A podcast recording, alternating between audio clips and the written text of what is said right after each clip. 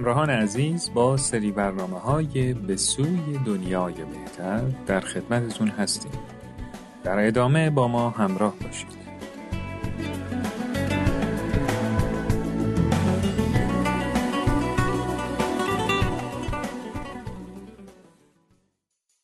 در این سری برنامه ها قصد داریم با هم به بررسی مطالبی در مورد راه های رسیدن به دنیای بهتر بپردازیم.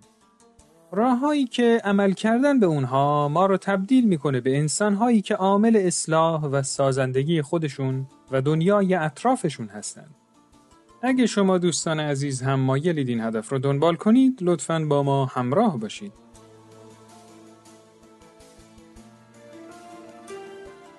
در این برنامه قصد داریم درباره نوع نگرش آین بهایی به انسان و مقام و منزلتش مطالبی رو با شما عزیزان در میان بگذاریم. ابتدا اجازه بدین با شنیدن یکی از آثار بهایی شروع کنیم. انسان تلسم اعظم است ولکن عدم تربیت او را از آنچه با اوست محروم نموده.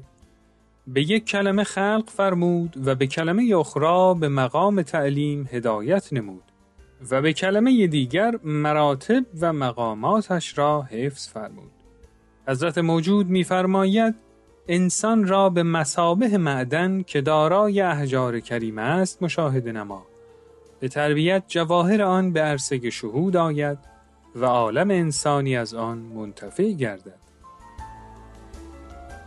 یکی از معانی که برای کلمه تلسم در واژه‌نامه ها اومده ممزوج شدن قوای فعال آسمانی با قوای منفعله زمینیه که می‌تونه از ترکیب این دو عنصر آثار عجیب و شگفتانگیزی پدید بیاد.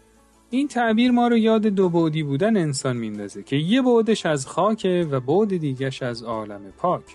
یعنی قرار گرفتن دو بعد زمینی و آسمانی در کنار هم.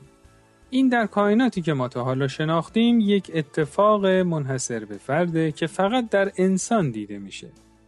در کنار این دو جنبه یه صفت منحصر به فرد دیگه هم در انسان دیده میشه و اون اختیاره. انسان می‌تونه انتخاب کنه که در کدوم مسیر حرکت کنه و همین صفت اختیاره که به کارهای ما ارزش میده. به قول شاعر که میگه آدمیزاده طرف معجونی است که از فرشته سرشته و از حیوان. گر کند میل این شود به از این ور کند میل آن شود پس از آن.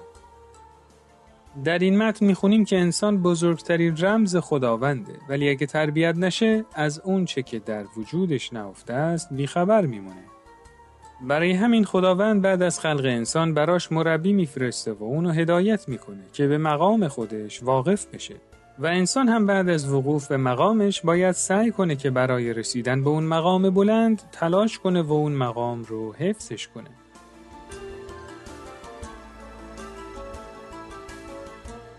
در این آین به انسانها به شکل یک معدن که پر از سنگهای قیمتی و گرانبهاست نگاه میشه و اعتقاد بر اینه که اولا همه انسانها منحصر به فرد و پر از توانایی های گوناگون هستند و دومی که هر انسانی فقط با تربیت صحیحه که جواهر وجودش استخراج میشه و اون وقته که همه دنیا می‌تونن از این استعداد نفع ببرن.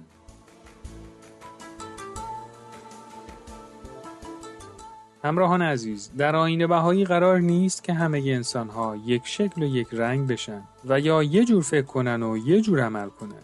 در واقع وحدتی که هدف این آینه وحدت به شرط حفظ استقلال و تفاوت‌های فردیه و این یعنی وحدت در کسرت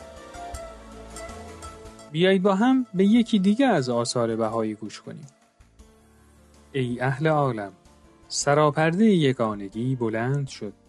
به چشم بیگانگان یکدیگر را مبینید همه بار یک دارید و برگ یک شاخسار در آین بهایی تمام موانعی که باعث اختلاف و جدایی انسانها میشه از میان برداشته شده و تمام انسانها به میوه ها و برگ های یه درخت تشبیه شدن که هیچ کدومشون هیچ برتری نسبت به دیگری نداره.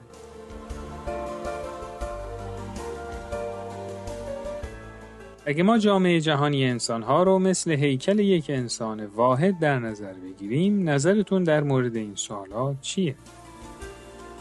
به نظر شما در بدن یک انسان کدوم عضو مهمتره؟ چشم، دست یا پا؟ آیا بدن بدون پا یا دست و یا چشم و یا هر عضو دیگه بدن کاملیه و زندگی راحتی خواهد داشت؟ آیا اتحاد در اعضای بدن به معنی اینه که همه اعضا باید به شکل چشم یا قلب یا هر عضو دیگه ای باشن؟ آیا تفاوت در شکل اندام ما به خاطر تفاوت در مسئولیتی نیست که دارند؟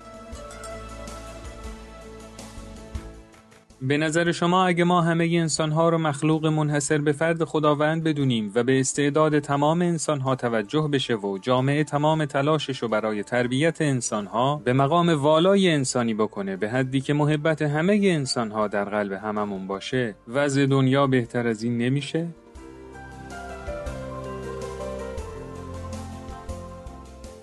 بیایید با هم به یه مناجات گوش کنیم. هو الله خداوندا آمرزگارا این مجمع را تایید کن و توفیق بخش. تا عالم را به نور اتحاد روشن نماید. شرق و غرب را به پرتو محبت و نور اتفاق منور کن. ای بخشنده مهربان دلها را به نفسات روح القدس زنده کن و رویها را مانند شمع افروخته نما.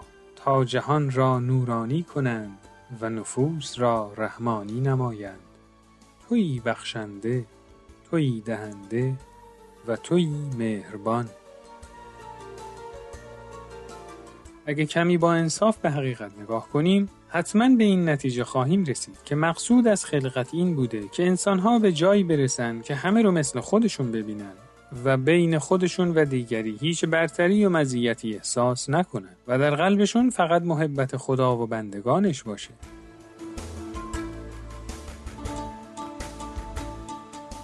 دوستان عزیز با امید اینکه بتونیم با قلبهایی پر از محبت به کمک انسانها بریم و دنیا رو به نور محبت و اتحاد روشن کنیم همه شما رو به خدای بزرگ میسپاریم